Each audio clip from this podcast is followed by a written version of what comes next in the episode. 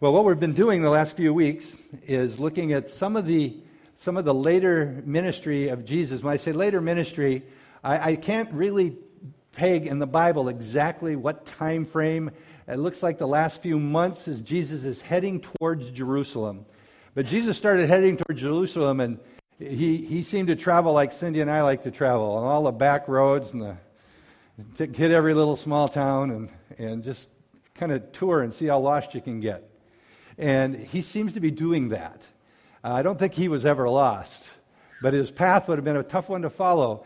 He's traveling around, and we've looked in the last couple of weeks at a, a, a story, a teaching out of Matthew.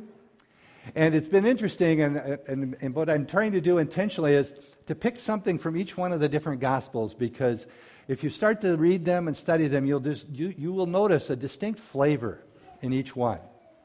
You know, God wrote and inspired the Word of God through men. But these men, God chose them and used them, and they bring us a, a, different personality, different life experiences. And, you know, Jesus did so many things that there's no way they could write it all down. And they wrote down what God inspired them to write down from their perspectives. And in Matthew, we looked at Matthew and we, we discovered, you know, that Matthew was one of the original 12. He was an eyewitness to everything that, that he wrote about. He saw it all, and he wrote primarily to a Jewish audience. So that would be a little different than somebody writing to a Gentile audience. He was making a he was showing Jesus to the Jewish mind who had been so entangled in religion and the ceremonial law for so long.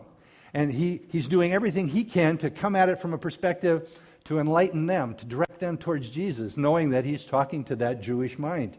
And we looked at the Gospel of Mark last week. Mark was not one of the 12, but Mark, he traveled with Paul for a while. He traveled with Paul and, uh, and, and, uh, uh, and the first missionary journey, and he kind of turned around and it caused a few problems. And, and uh, Mark didn't, Paul didn't want to take him with on the second one. And, and, but he was, he was a disciple and he was a, a missionary, evangelist, and he's writing um, pretty much it would seem from what he does, he, he really is like he's stretching the Son of God in action. If you want to read about Mark, read Mark and read about the power and the miracles of God. Boy, that's a good gospel to go to. And that's what he's teaching. And it seems like he was probably teaching and, and really aiming at an audience outside of Palestine, reaching to maybe more of a Gentile, more of a pagan audience. Today we're going to look in the Gospel of Luke. Now, Luke Luke is kind of unique. He, he's the only Gentile that wrote in the Bible. He, he looks like it was, it looks like we're pretty certain he was born in Antioch of Syria, that he was very educated. He was probably more educated than any of the original apostles by far. He, he was a physician, a doctor, Dr. Luke. He was uh, a historian. As a matter of fact, modern day historians look at his writing in the Gospel of Luke and they, they would call him a world class historian. The way he had the geography and the timing and everything so accurate. He was, he was uh, uh, a disciple of Paul and Jesus.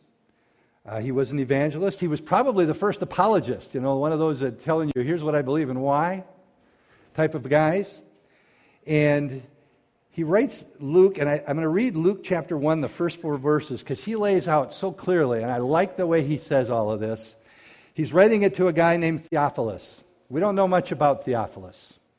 Uh, I guess he was maybe a Roman, maybe he was someone in position of authority, maybe even the military. But he was a believer. And he writes this in Luke chapter 1. He, he lays out here's what I've done, here's how I'm putting this together, and why I'm writing it. He says, Inasmuch as many have undertaken to compl- compile an account of the things accomplished among us, just as they were handed down to us by those who from the beginning were eyewitnesses and servants of the word. So he's referring to the original 12. He says, It seemed fitting for me as well, having investigated everything carefully from the beginning, to write it out for you in consecutive order, most excellent Theophilus so that you may know the exact truth about the things that you have been taught. Can you see the intellect in Luke? He says, I've done my homework. I've researched this thing. I've talked to the 12. I've talked to those that were eyewitnesses. And I'm going to put it together in such a way that you will know every detail that's important. You will get the history. I'm going to lay it out accurately. Kind of much more of a, almost a scientific method. So, as he writes this, um, as near as I can tell, what we're going to be looking at is in chapter 15 of Luke. And in, if I go back, because I always try to go back and find out where are they at as best I can. Sometimes you get it nailed down where you're at, and sometimes you can't really tell. And this one, I had to go back to Luke 13, verse 22, and it looks like it just simply says Jesus and his disciples, they're passing through a bunch of small towns and villages, and in each one they come to, they're teaching as they're heading towards Jerusalem. So Jesus is on his way. They're walking, hitting all the little towns, all the villages, and teaching, preaching, and doing unbelievable amount of miracles. Healing almost became the norm. It says everywhere they'd go, they'd just he'd heal somebody, and they'd bring everybody they could find that had a problem. And he would cast out demons and heal sicknesses and diseases and infirmities, and everywhere he would go. And then there was always this other group. Wherever he would go, there was always this other group the religious people, the Pharisees, the scribes, and the religious leaders.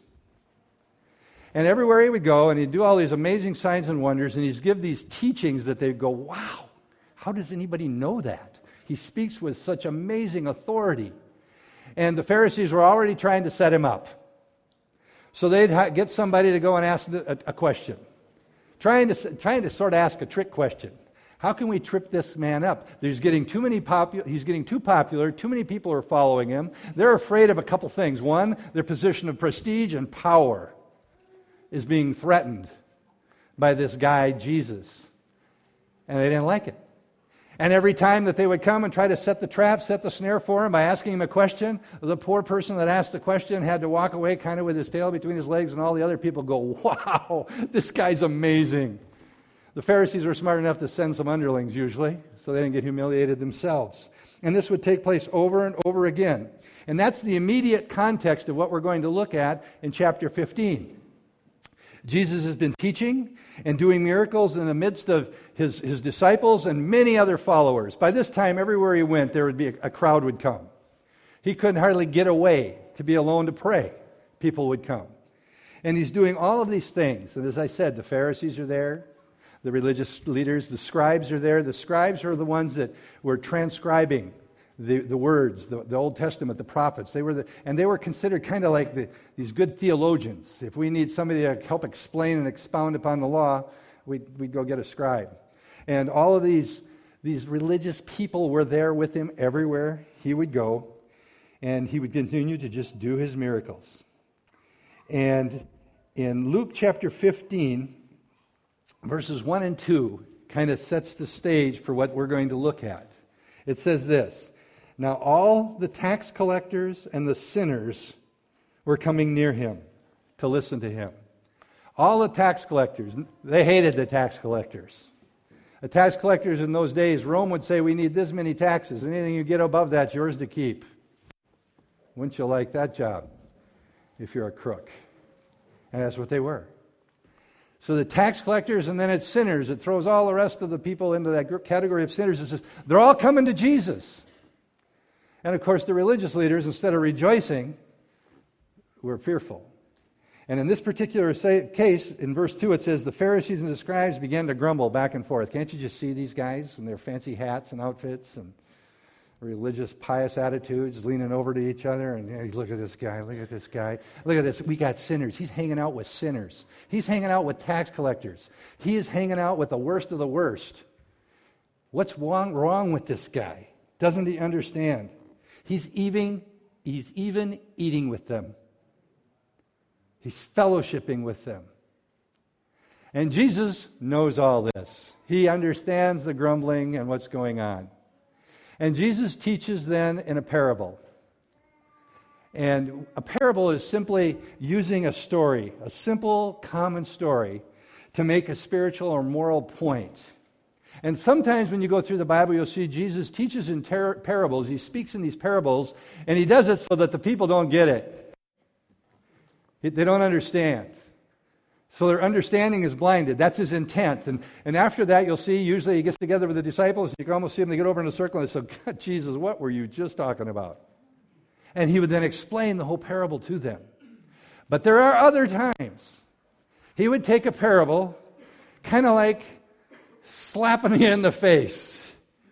He'd come with this simple story, and if you got it and you were the point of his parable, you got it. And that's what he's doing here.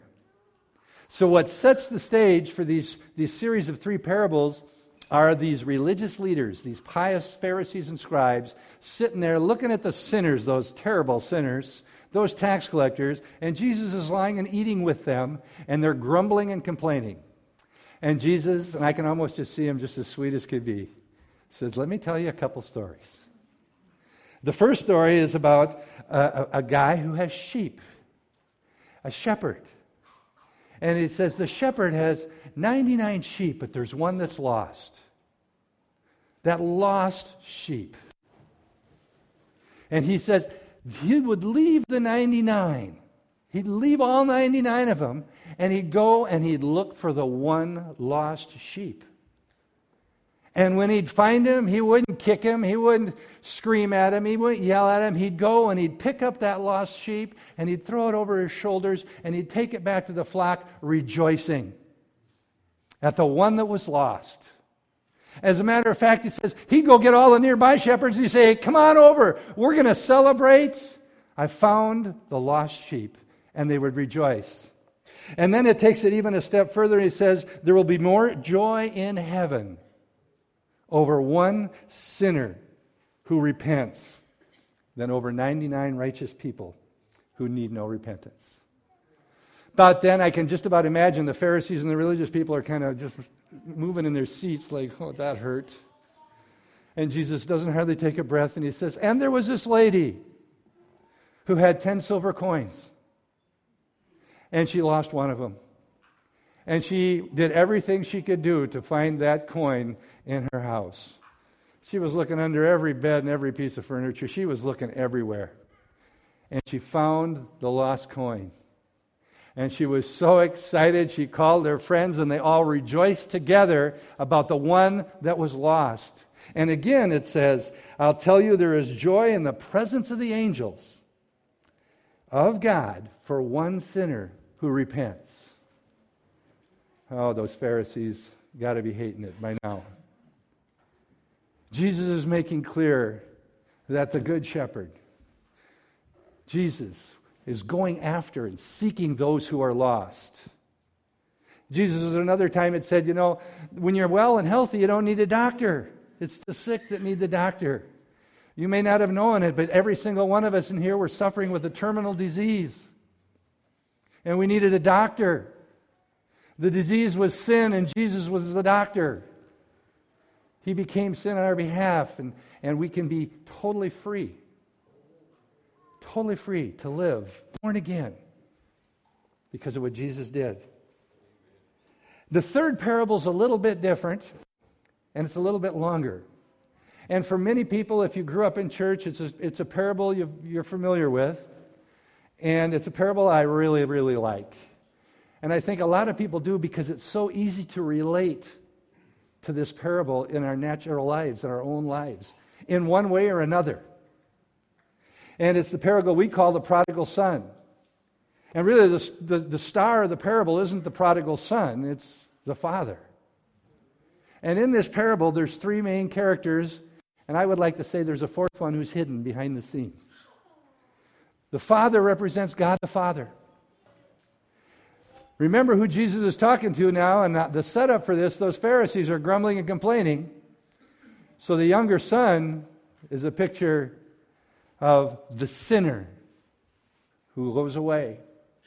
And then there's an older son that we don't talk about much, who represents the Pharisees, the self righteous, the religious leaders of the day. And the story is set, and it starts in, in verse 13, 12 actually, and it jumps into it right away. It's right away. Here's this father who's evidently got some property, got some livestock. Probably quite a bit, the way it looks. And his younger son comes up to him and says, I mean, just like, Dad, I want my inheritance.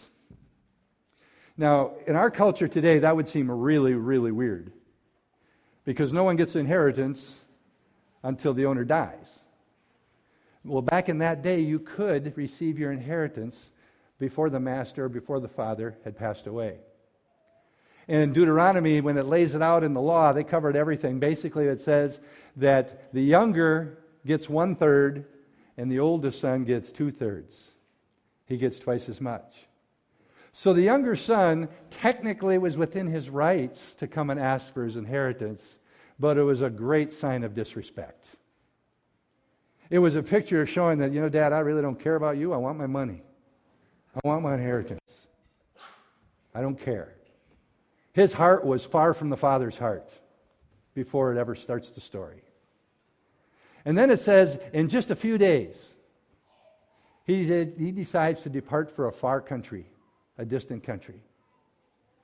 So he no more than had his property, cashed it out however he could, and took off. Free to go do whatever he wanted. Free to go and enjoy all the pleasures that his inheritance could purchase for him. He was off and running. When he left, it says he goes to a far country. And, I, and in this whole story, I try to keep in mind the pictures of the Father is God, and we've got the religious son and we've got the rebellious son. And he's taken his inheritance, disrespecting the Father, and going off to satisfy the lusts of his flesh. And he's going to the far country, and the farther you go, the farther you're getting away from the Father. The farther you travel, the farther you're getting away from God. It's like you just can't stop. There's a momentum when you start to go down that path. And he goes to the far country. And he squanders his estate, it says. It says, my translation says that it's, he squanders his estate. And the reason I titled the, the, the message this morning, The Parable of the Prodigal Son, is it our story or is it your story? Is because it's so easy for me and maybe many of you to see yourself in this story somewhere at some time. And here it says he took and he squandered his estate with loose living. Now, that phrase with loose living is interesting. Basically, it, it translates most directly into with harlots, prostitutes. But it's also interesting, harlots and prostitutes were also a metaphor for idolatry. So, whatever he spent it on, it was a total waste of resources. The further he would go into the distant lands, wasting his money on a wasted life.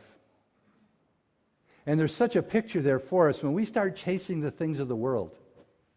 When we abandon what the Word of God tells us and teaches us, when we abandon and start moving away from the Father's heart, and the world starts to capture our heart, we're going to go further and further into that distant land, wasting all of our resources on those things that we think are going to satisfy, those things that we think we really want. And it just keeps us taking us further and further, and it never, ever satisfies. It just is never enough. And this is the trap he's in. He's squandering it all, squandering his whole, whole estate, his whole inheritance, trying to find what he thought he needed, what would satisfy. And then we see in verse 13, it says, Everything was gone. He'd wasted it all. Verse 14 Now, when he had spent everything, and I don't know, I'm just going by what it says exactly, but to me it seems significant. God let him go, and he will let us go.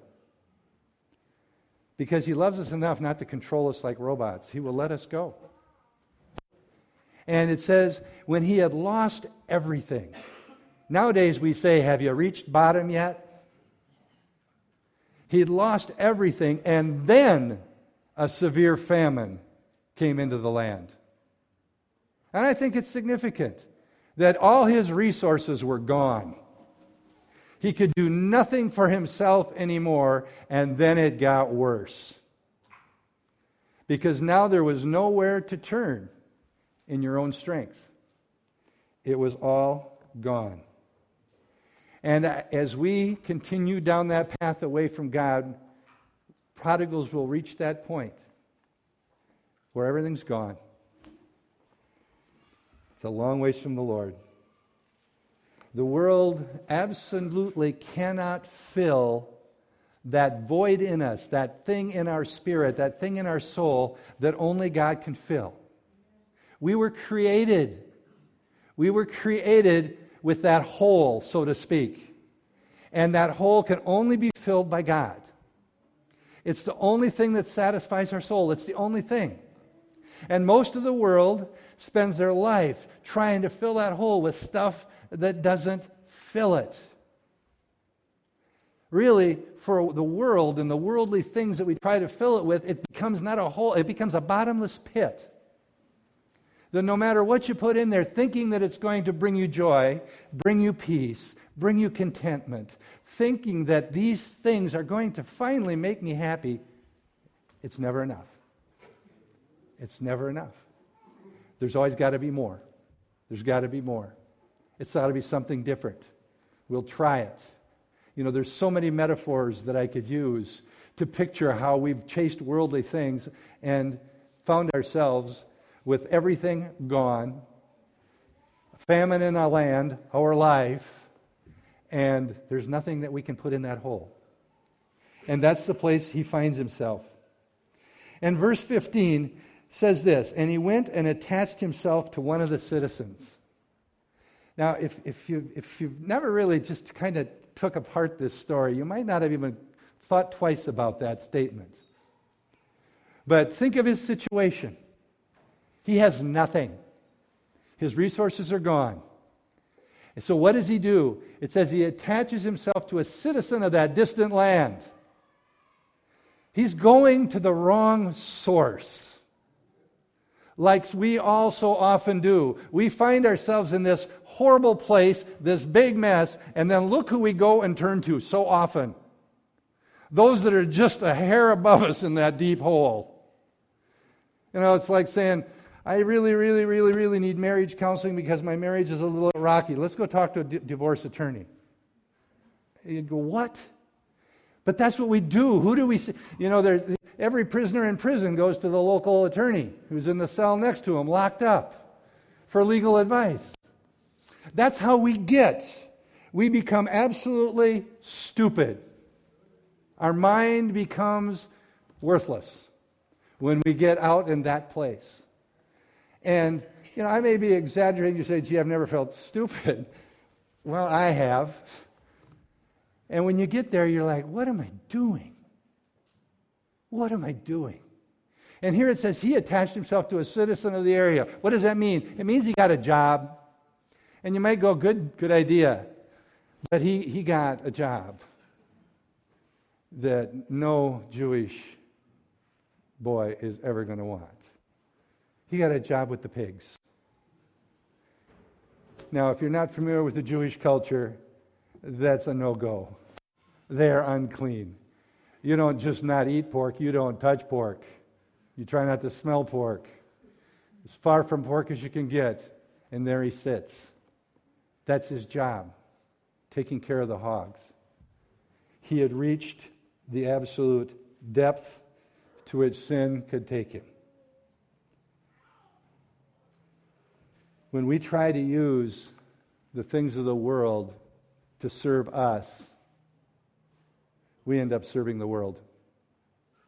It is a snare that the devil sets. And when we start to take the bait, it always looks pretty good. It looks enticing. For this young son, he had his inheritance. He evidently cashed it out and took it all with him. And he was going out into the world free. I don't have to listen to Father anymore. And I'm going to go out in the world and look at all of the things that are out there to entice me, to satisfy me. This is going to be such a great time. And it looked like a great time. Satan's bait always looks like a great time, or you wouldn't take the bait. But when you take the bait, you're in the trap, you're in the snare. And it continues to take us deeper and further down the wrong road. In verse 16, it says, at the end of the verse, no one was giving anything to him. That's so sad, but it's so real. He had reached a place where he was alone. He was in a far distant land. There was no family, there was no relatives, he had no friends. He was a Jewish boy out in the pasture with the pigs, starving, eating the pods that the pigs were eating to survive. Alone. No one there. No one cared. Or at least that's what he would have thought, that no one cared. And then it says in verse 17 finally he came to his senses. And I love that verse, or that part of the verse. Finally, he came to his senses. And I, and I think it's like the best way, I use this phrase a lot when I talk about this with people one on one. It's like he had a revelation. When you get so deep into sin, it's like your brain has become completely deranged, nearly insane. You're kind of almost half into madness. You just, you can't think straight. And it says he had a revelation. He came to his senses. And I believe that was God. That was God. And he came to his senses, and his revelation doesn't maybe seem like much, but this shows you how blinded he was. It says he came to his senses and he realized, God, my dad's servants have it better than me. I'm going to go home to the Father and it's interesting, he continued to call him Father. I'm going to go home to Father and see if he won't let me be one of his servants. He came to his senses. I'll be one of his servants. I'm no longer a son. I'm not worthy, not worthy to be a son. He had been brought to this place where probably nothing more than a sense of dread caused him to be awakened, to receive this revelation. And as soon as he did, there's a change of heart that takes place. We see a picture of the beginning of repentance. Immediately, he confesses, I am so unworthy. Well, guess what? He never was. He never was worthy. That's part of his original deception. He thought he deserved something.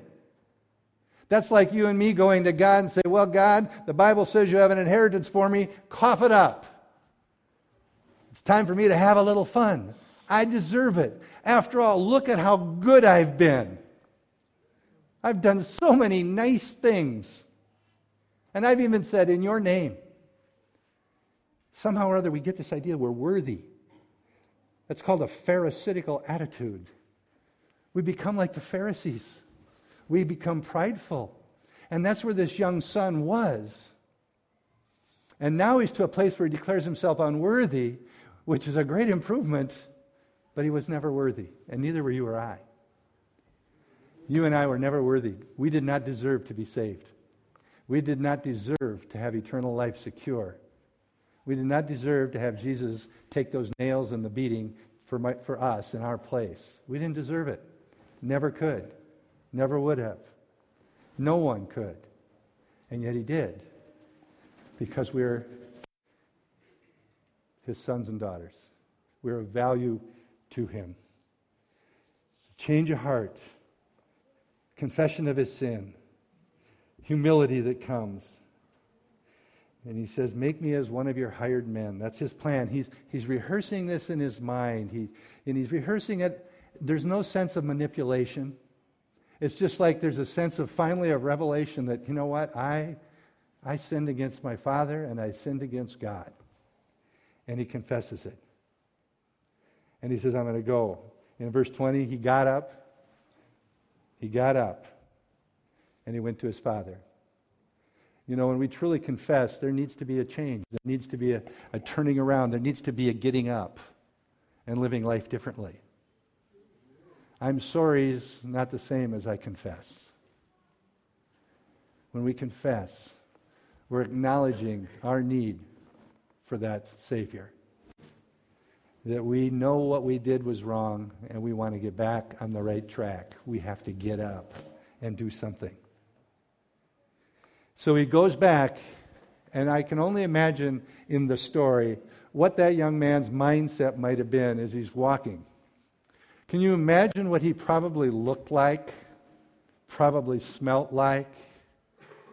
He'd been taking care of pigs in a pasture, he'd been traveling, his clothes were probably in rags. He was probably hard to even recognize.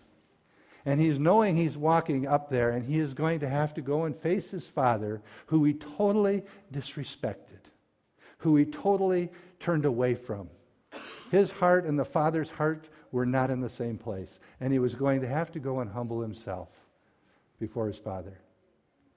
Thinking where he had been, there was no one who cared, no one to help him, no one to pity him.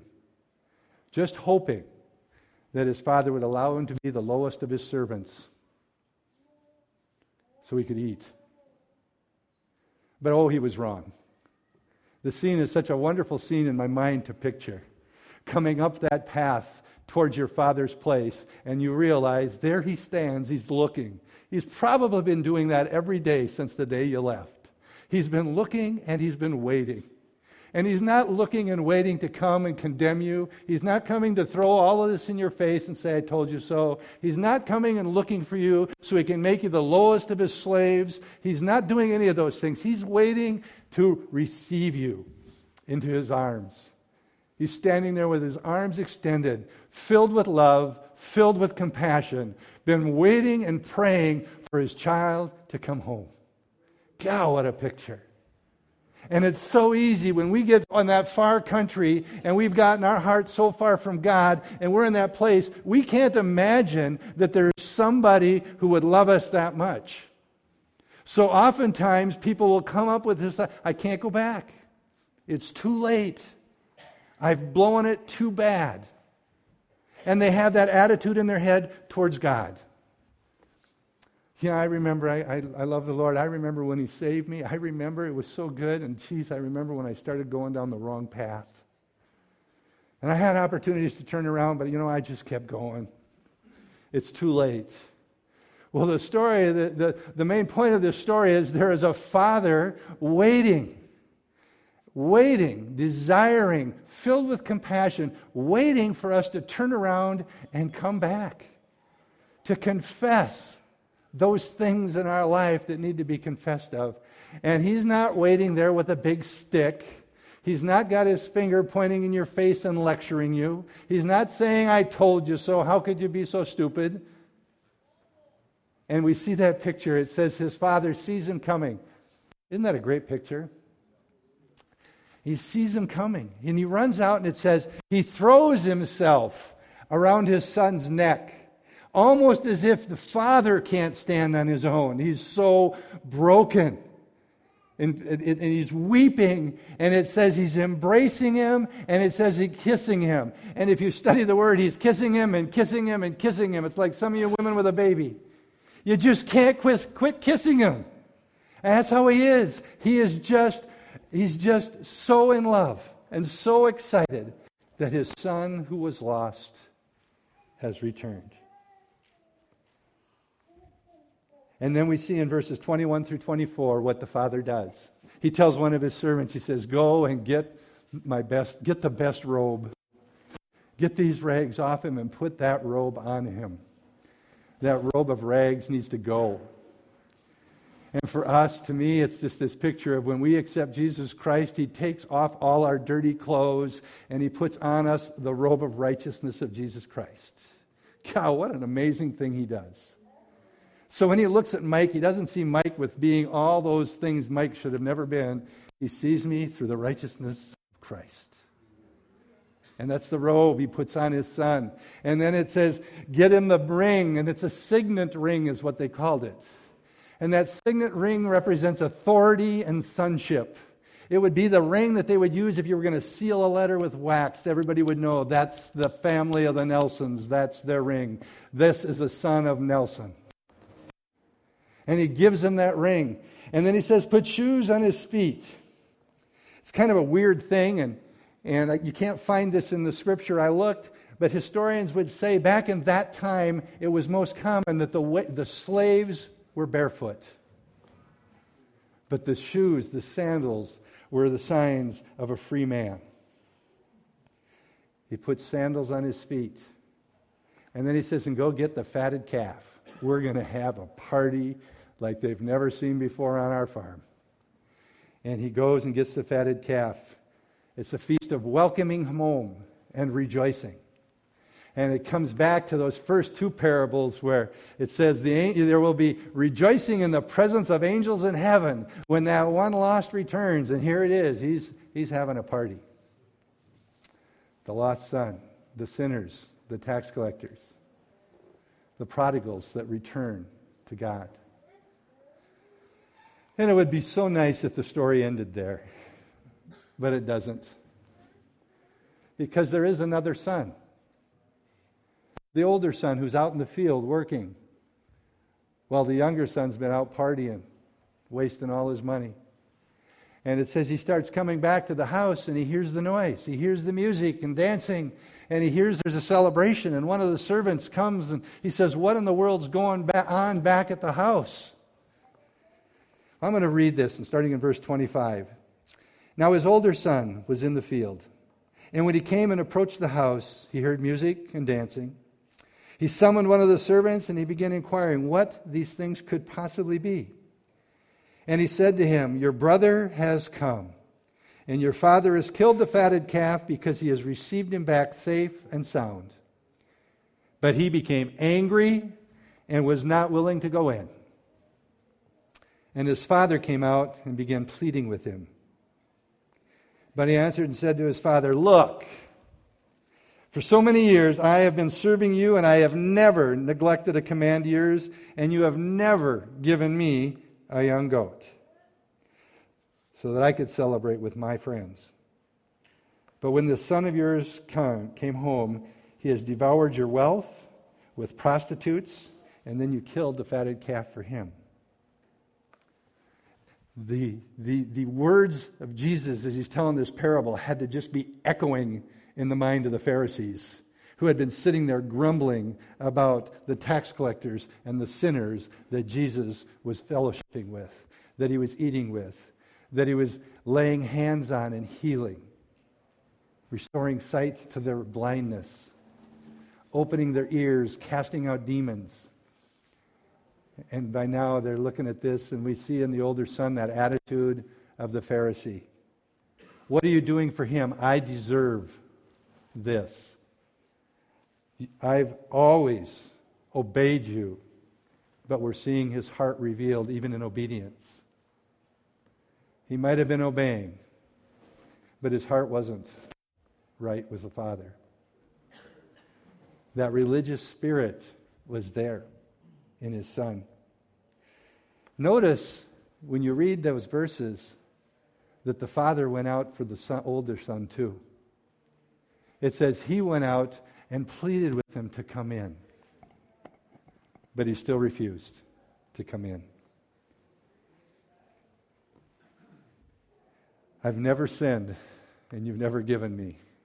Can you imagine? When we look at the story of the prodigal, it's so much more about the father than it is the son. But I think we can relate to different aspects of it. Many of us have walked away for different seasons of our life and been like that prodigal. And God has drawn us back in His mercy, His grace.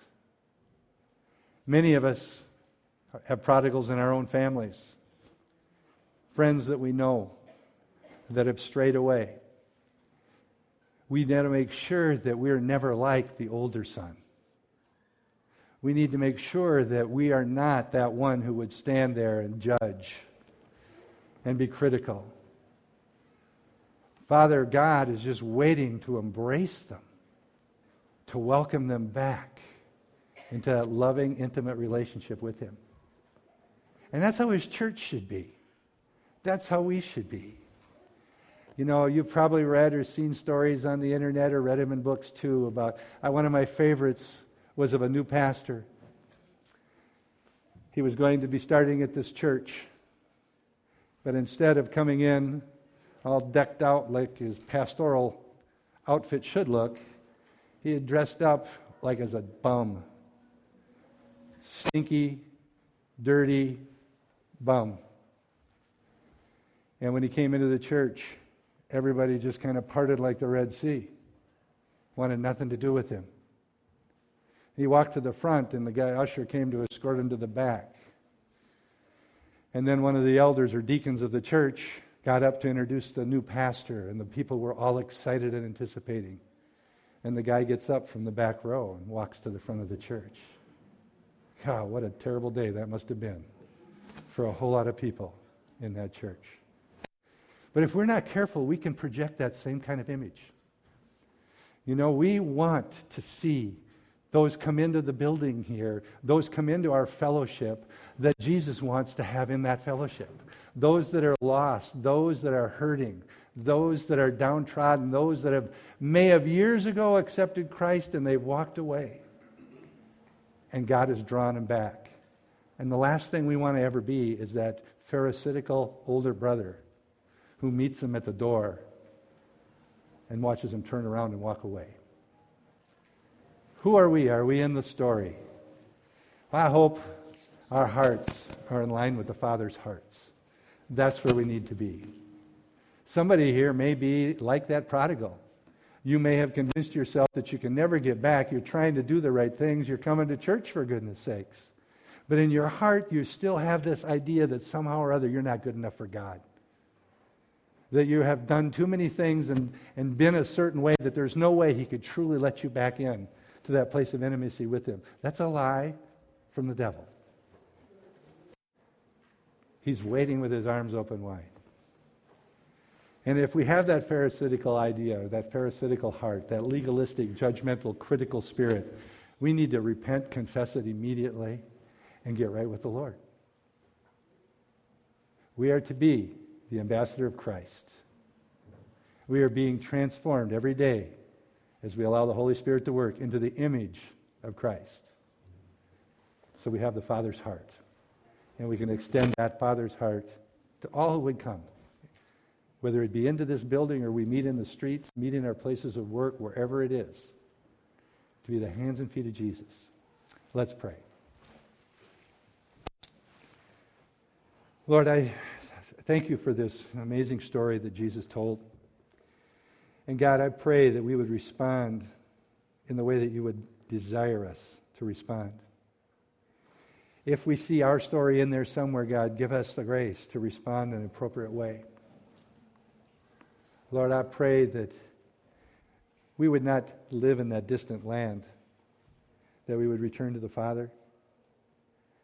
I pray for our families and friends, relatives, those that we might know that are in that place pray, God, that you would just draw them by your sweet spirit back to yourself. And Lord, I do pray that you would give us eyes to see, spiritual eyes to see as you see people. God, that our heart would break as yours breaks. God, that we would experience your compassion through us, that we could minister that compassion to those that are so in need. God, we pray that in all these things you'd be, receive all the glory and all the honor. And Lord, now I also pray that you would bless the, the food that we're about to eat, bless our time of fellowship. God, I pray that you would watch over us this week as we travel. We thank you for the beautiful weather that's been predicted. We just rejoice as we near this time of spring and, and the Easter season and talk about the new birth in Christ, even as we see your creation all around us coming back to life.